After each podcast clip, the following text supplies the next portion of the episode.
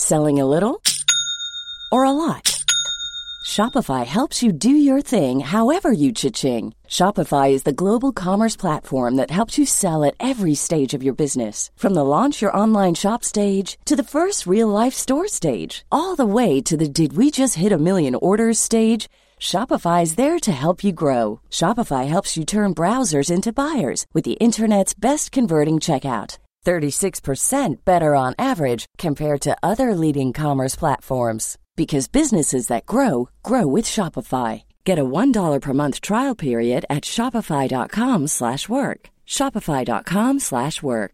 Ever catch yourself eating the same flavorless dinner three days in a row? Dreaming of something better? Well, HelloFresh is your guilt-free dream come true, baby. It's me, Keke Palmer. Let's wake up those taste buds with hot, juicy pecan-crusted chicken or garlic butter shrimp scampi. Mm. Hello Fresh. Stop dreaming of all the delicious possibilities and dig in at hello fresh dot com. Let's get this dinner party started. Hey, I'm Ryan Reynolds. Recently, I asked Mint Mobile's legal team if big wireless companies are allowed to raise prices due to inflation. They said yes. And then when I asked if raising prices technically violates those onerous two-year contracts, they said, "What the f*** are you talking about, you insane Hollywood ass!" So to recap, we're cutting the price of Mint Unlimited from thirty dollars a month to just fifteen dollars a month. Give it a try at mintmobile.com slash switch. forty-five dollars up front for three months plus taxes and fees. Promo rate for new customers for limited time. Unlimited more than forty gigabytes per month. Slows full terms at mint mobile dot com. صفحه چهارصد و سی و دو. Ever catch yourself eating the same flavorless dinner three days in a row? Dreaming of something better? Well, HelloFresh is your guilt-free dream come true, baby. It's me, Keke Palmer. Let's wake up those taste buds with hot, juicy pecan-crusted chicken or garlic butter shrimp scampi. Mm. Hello Fresh. Stop dreaming of all the delicious possibilities and dig in at hello fresh dot com. Let's get this dinner party started. Hey, it's Ryan Reynolds, and I'm here with Keith, co-star of my upcoming film, If, only in theaters May seventeenth. Do you want to tell people the big news? All right, I'll do it. Sign up now and you'll get unlimited for fifteen dollars a month and six months of Paramount Plus Essential Plan on us. Mint Mobile dot com slash switch. Upfront payment of forty-five dollars equivalent to fifteen dollars per month. Unlimited over forty gigabytes per month. Face lower speeds. Videos at four eighty p. Active Mint customers by five thirty-one twenty-four get six months of Paramount Plus Essential Plan. Auto renews after six months. Offer ends May thirty-first, twenty twenty-four. Separate Paramount Plus registration required. Terms and conditions apply if rated P G.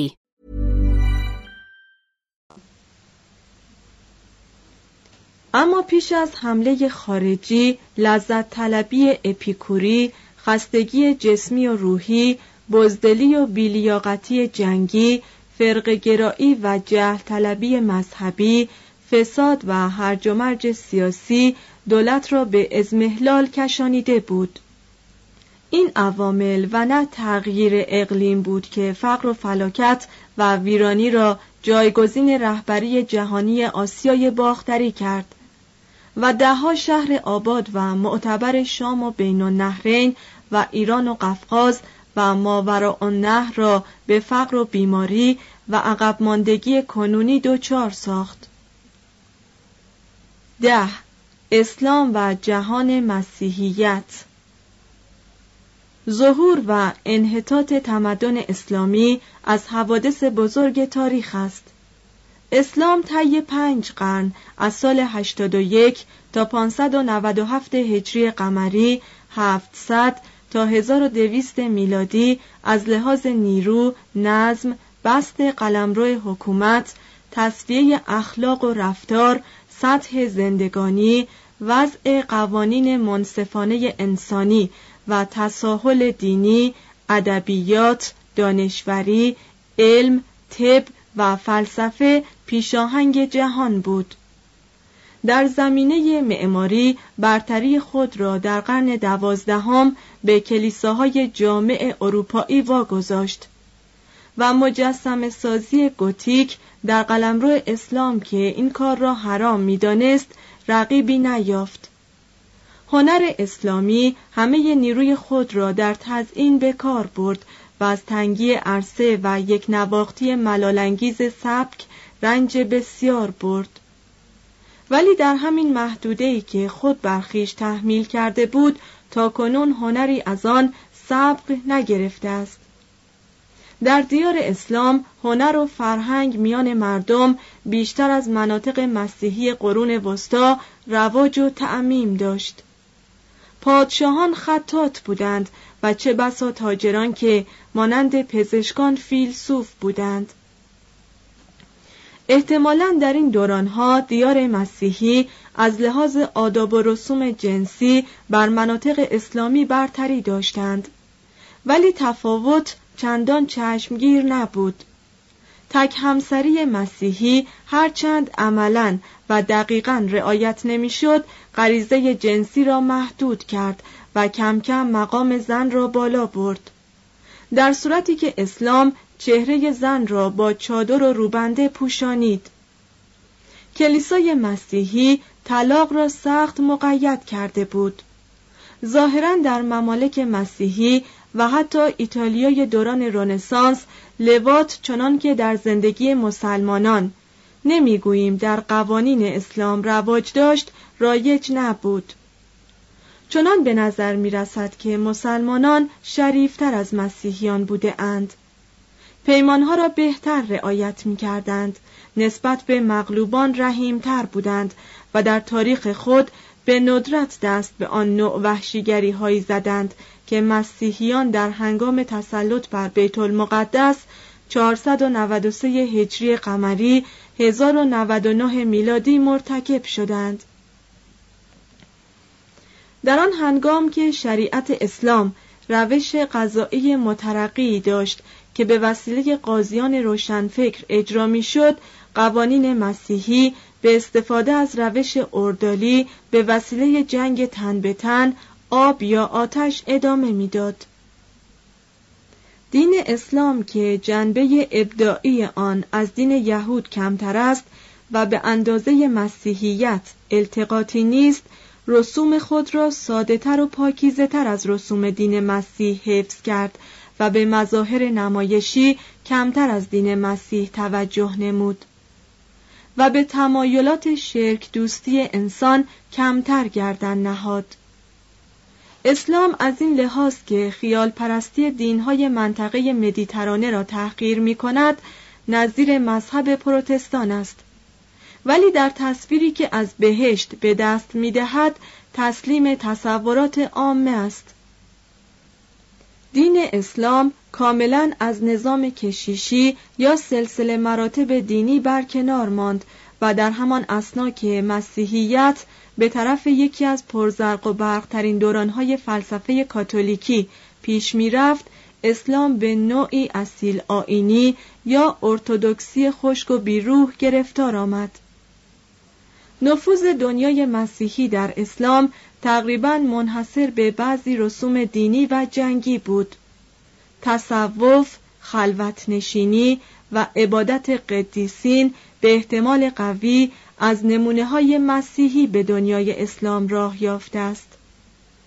قصه عیسی و شخصیت او در خاطر مسلمانان نفوذ یافت و در شعر و هنر اسلامی مورد توجه قرار گرفت. اسلام در جهان مسیحی نفوذ گوناگون و بسیار داشت.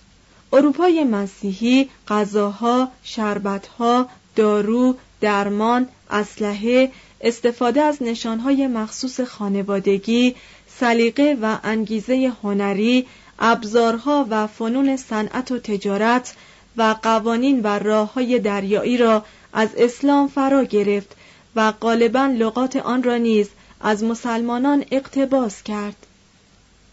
واژه‌هایی مانند اورنج، لیمون، شوگر، سیرپ، شربت، جولپ، الیکسیر، جار، آزور، عربسک، ماترس، صوفا، موسلین، ساتن، فوستن، بازار، کراون، چک، تعریف، ترافیک، دوان، مگزین، سلوپ، برج، کابل، آدمیرال با کمی تحریف همان کلمات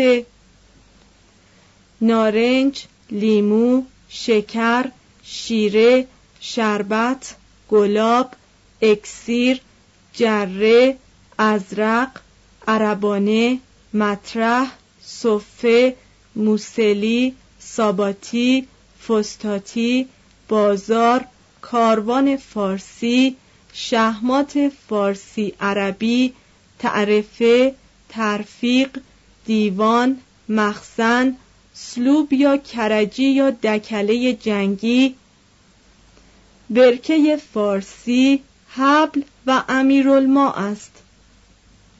بازی شطرنج از طریق اسلام از هند به اروپا رسید و در راه نام‌های فارسی گرفت. مثلا کلمه چکمیت تحریف شهمات است. نام بعضی ابزارهای موسیقی ما دلیل سامی بودن اصل آن است، از جمله لوت یا عود، ربک یا رباب، گیتار، قیتاره، تامبورین، تنبور است. شعر تروبادورها و موسیقی آنها از اسپانیای مسلمان به پروانس فرانسه و از سیسیل مسلمان به ایتالیا راه یافت. شاید سرگذشت‌های عربی سفر به بهشت و جهنم در کمدی الهی دانته مؤثر افتاده باشد. افسانه‌ها و ارقام هندی به لباس یا صورت عربی به اروپا رسیدند. علمای اسلامی ریاضیات، طبیعیات، شیمی، ستاره شناسی و پزشکی یونان را حفظ کردند و به کمال رسانیدند و این میراث یونانی را که بسیار غنی‌تر شده بود به اروپا انتقال داد. هنوز هم اصطلاحات علمی عربی در زبان‌های اروپایی فراوان است، از آن جمله آلجبرا یا جبر، زیرو یا صفر یا صفر، آزیموت یا سموت، آلمبیک یا انبیق، زمیت یا سمت و المنک به معنی تقویم که تحریف کلمه المتاخ است. پزشکان اسلامی پانصد سال تمام علمدار طب جهان بودند. فیلسوفان اسلامی مؤلفات ارسطو را برای اروپای مسیحی حفظ و ضمناً تحریف کردند.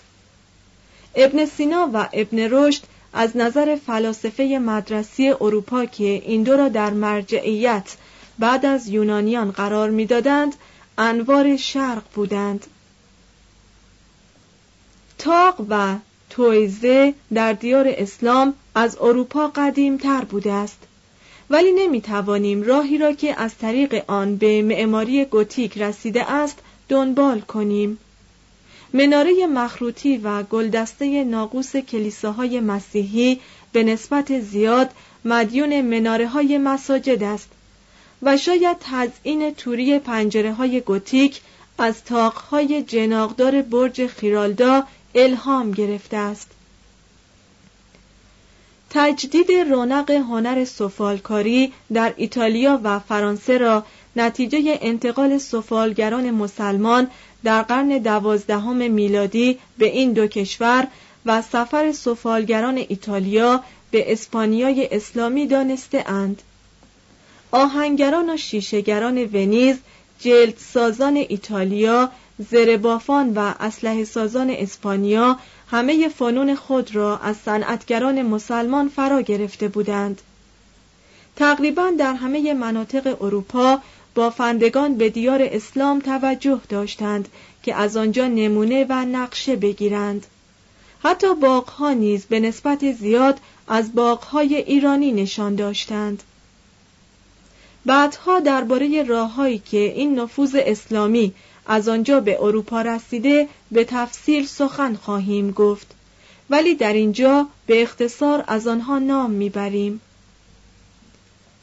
بازرگانی و جنگ‌های صلیبی، ترجمه هزاران کتاب از عربی به لاتینی، مسافرت‌های دانشورانی از قبیل ژربر، مایکل اسکات و ادلارد باسی به اسپانیای مسلمان، جوانان مسیحی که والدین اسپانیایی ایشان آنها را به دربار امیران مسلمان می‌فرستادند تا در آنجا تربیت شوند و رسوم شهسواری بیاموزند، زیرا اشراف مسلمان در شمار شهسواران و بزرگان هرچند مغربی محسوب می‌شدند و نیز ارتباط هر روزه مسیحیان با مسلمانان در شام، مصر، سیسیل و اسپانیا.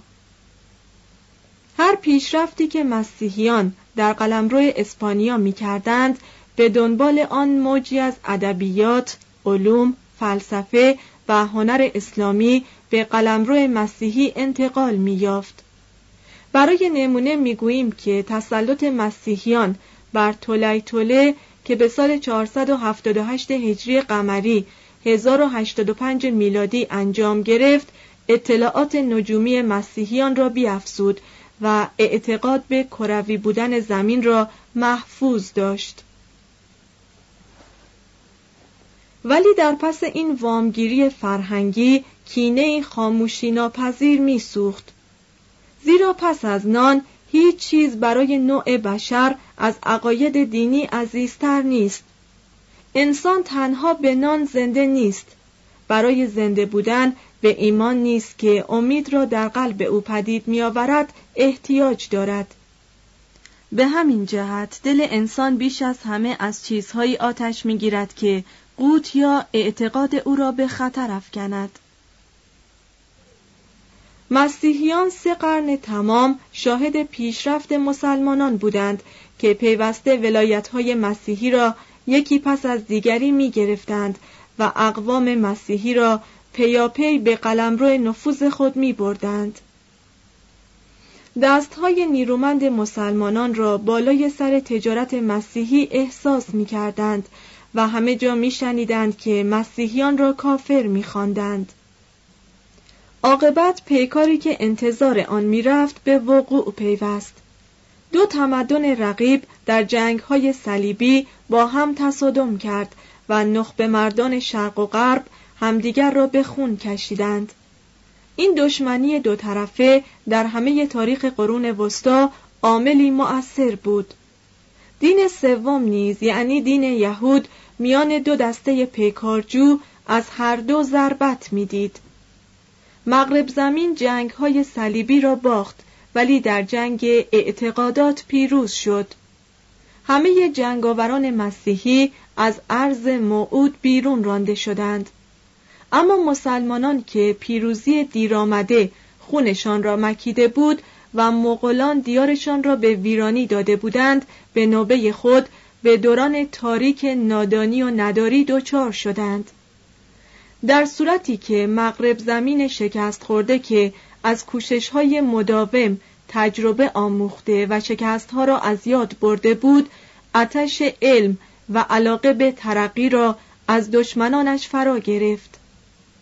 کلیساهای جامع ساخت که سر به ابر می‌سود، میدان‌های عقل را پیمودن گرفت، زبان‌های تازه خشن خیش را به شیوه دانته، چاسر و ویون مبدل کرد و با سربلندی به دوران رنسانس قدم نهاد. در واقع خوانندگان عادی از این گفتگوی دراز درباره تمدن اسلامی حیرت می‌کنند و دانشوران از اختصار بیمورد آن تأسف می‌خورند.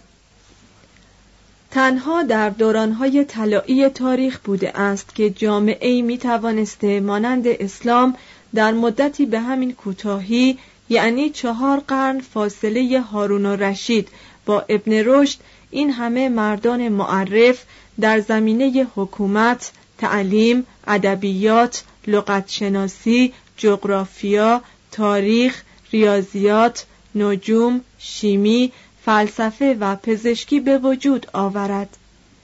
قسمتی از این فعالیت درخشان از میراث یونان مایه گرفت، اما قسمت اعظم آن به خصوص در سیاست و شعر و هنر ابتکاراتی گرانبها بود. اوج نهضت اسلامی از بعضی جهات آزادی خاور نزدیک از نفوذ علمی یونان بود که نه فقط در ایران ساسانی و هخامنشی رواج داشت، بلکه در یهودای سلیمان، آشور آسوربانیپال، بابل هموربی، اکد سارگون و سومر شاهان ناشناس نیز بست یافته بود. بدین سان یک بار دیگر معلوم می شود که حلقه های تاریخ به هم پیوسته است، زیرا زلزله ها، امراض فراگیر، قحطی ها، مهاجرت های مخرب و جنگ های مهلک پایه های اساسی تمدن را نابود نمی کند. یک فرهنگ جوانتر این مایه ها را از دل آتش می رو باید و با تقلید و اقتباس و سپس با ابداع و ابتکار آن را استمرار می دهد تا روح زنده و جوانی یک قوم تجلی کند. همچنان که بنی آدم اعضای یکدیگرند و نسل‌های مختلف لحظه‌هایی از نسل بزرگ بشری هستند، تمدن‌ها نیز واحدهایی از یک کل بزرگترند که تاریخ نام دارد و مراحل مختلف زندگی انسانیت هستند.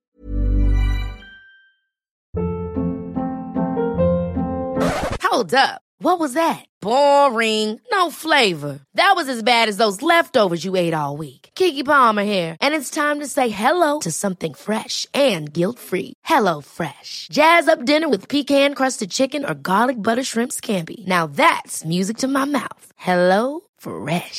Let's get this dinner party started. Discover all the delicious possibilities at HelloFresh dot com.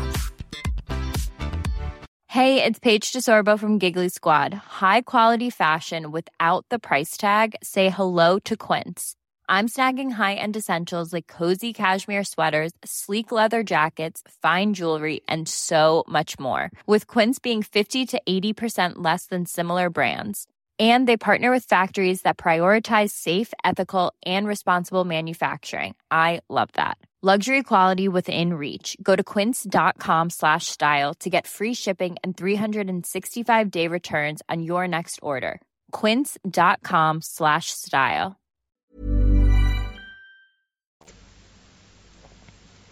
تمدن مایه‌های گوناگون دارد و حاصل تعاون اقوام و طبقات و ادیان مختلف است و کسی که در تاریخ تمدن مطالعه می کند نمی تواند به نفع یک قوم یا یک دین تعصب به کار برد.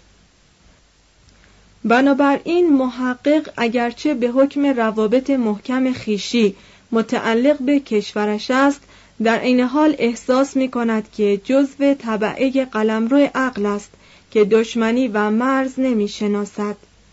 اگر در اثنای مطالعات خود تابع تعصبات سیاسی یا تبعیضات نژادی یا خصومت‌های دینی باشد، شایسته عنوان خود نیست. او باید هر ملتی را که مشعل تمدن را می‌افروزد و میراث خویش را غنا می‌بخشد، سپاس دارد و تجلیل کند. صفحه چهارصد و سی و هفت، کتاب سوم، تمدن یهودی، صد و سی و پنج تا هزار و سیصد میلادی. جدول گاه شماری کتاب سوم. یک تا دویست میلادی تنائیم، صد و هشتاد و نه میلادی مشنای یهودای هنسی، دویست و نوزده میلادی آکادمی یهود در سورا، دویست و بیست میلادی آکادمی یهود در پومبادیتا، دویست و بیست تا پانصد میلادی امورائیم، دویست و هشتاد تا پانصد میلادی تدوین تلمود، سیصد و پنجاه و نه میلادی انتشار تقویم یهود به وسیله هیلل دوم، پانصد تا ششصد و پنجاه میلادی سابورائیم، ششصد و پنجاه و هشت تا هزار و چهل میلادی دوران گاونی در بابل،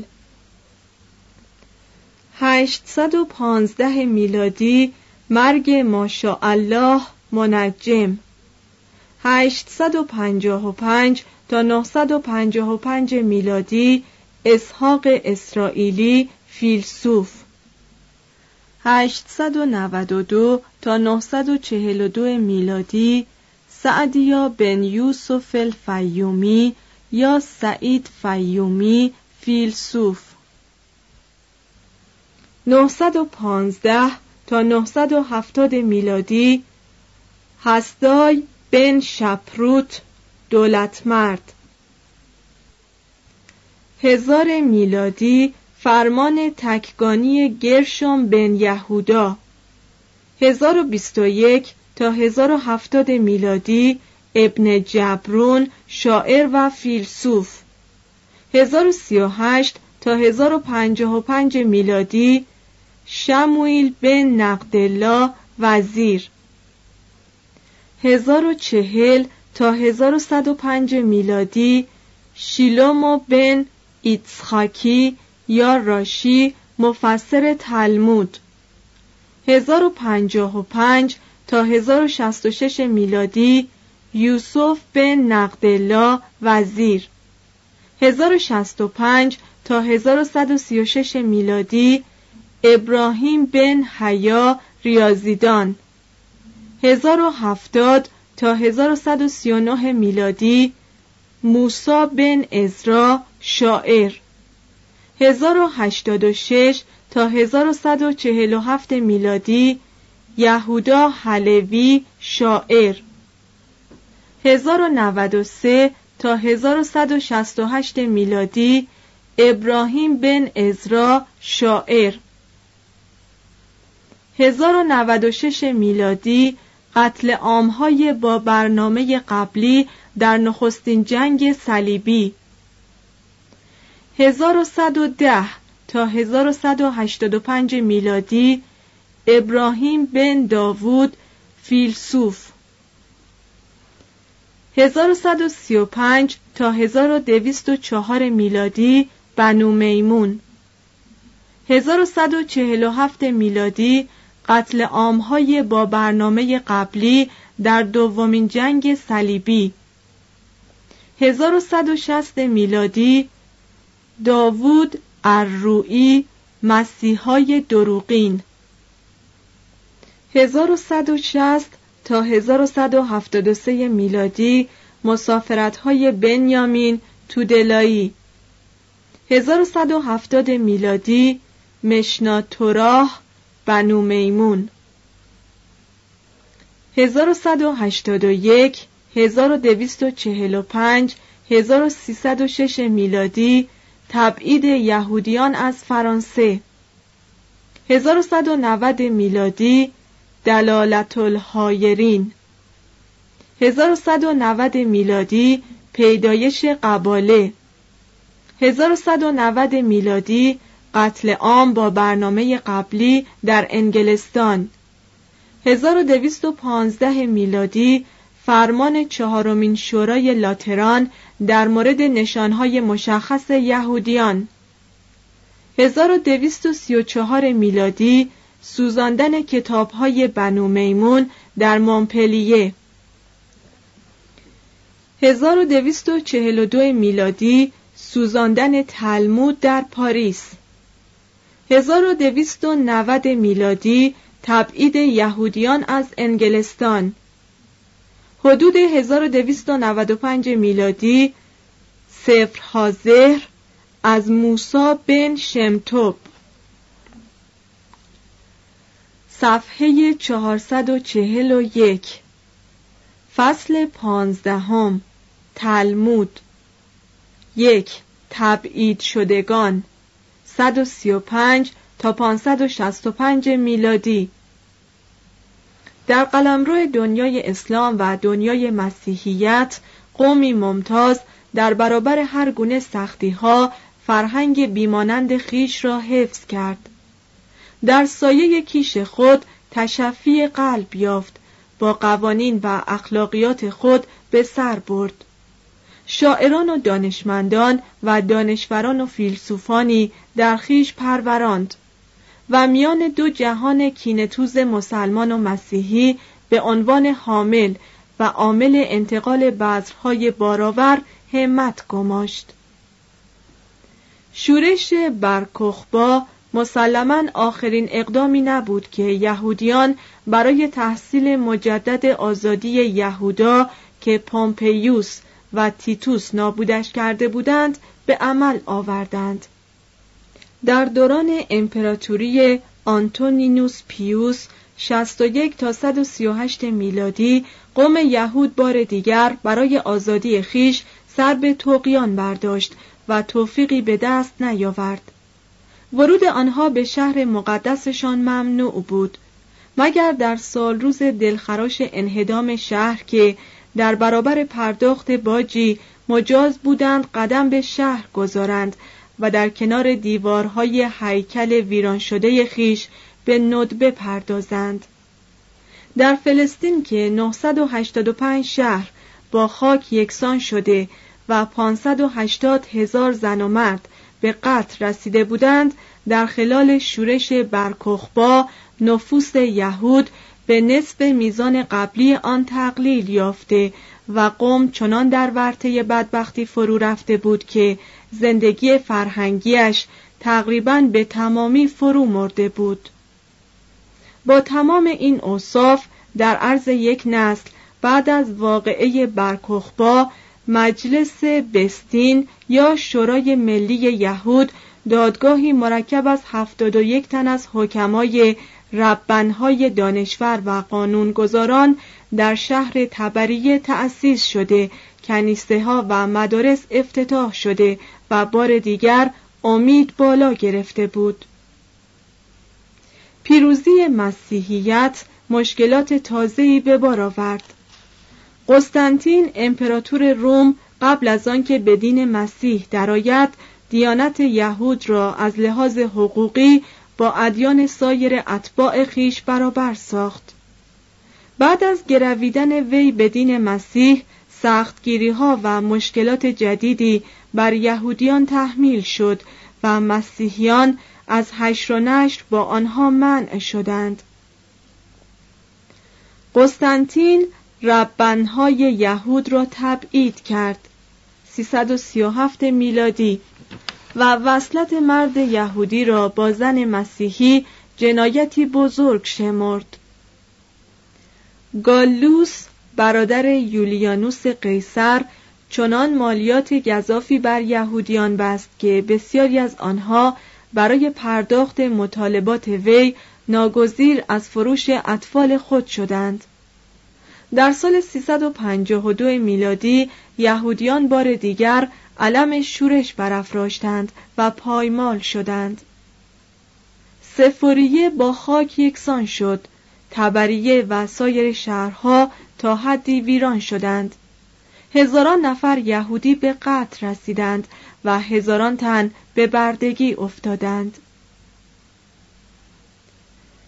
توضیح حاشیه: سفوریه شهری قدیمی در شمال فلسطین.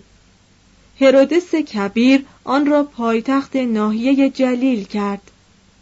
بعداً مقر سندهدرین یا محکمه حقوقی و شرعی یهودیان شد. در جنگ‌های صلیبی به عنوان محل سکونت بستگان مریم عذرا اشتهار یافت و صلیبیون در آنجا کلیسایی برپا کردند. مترجم. ادامه متن.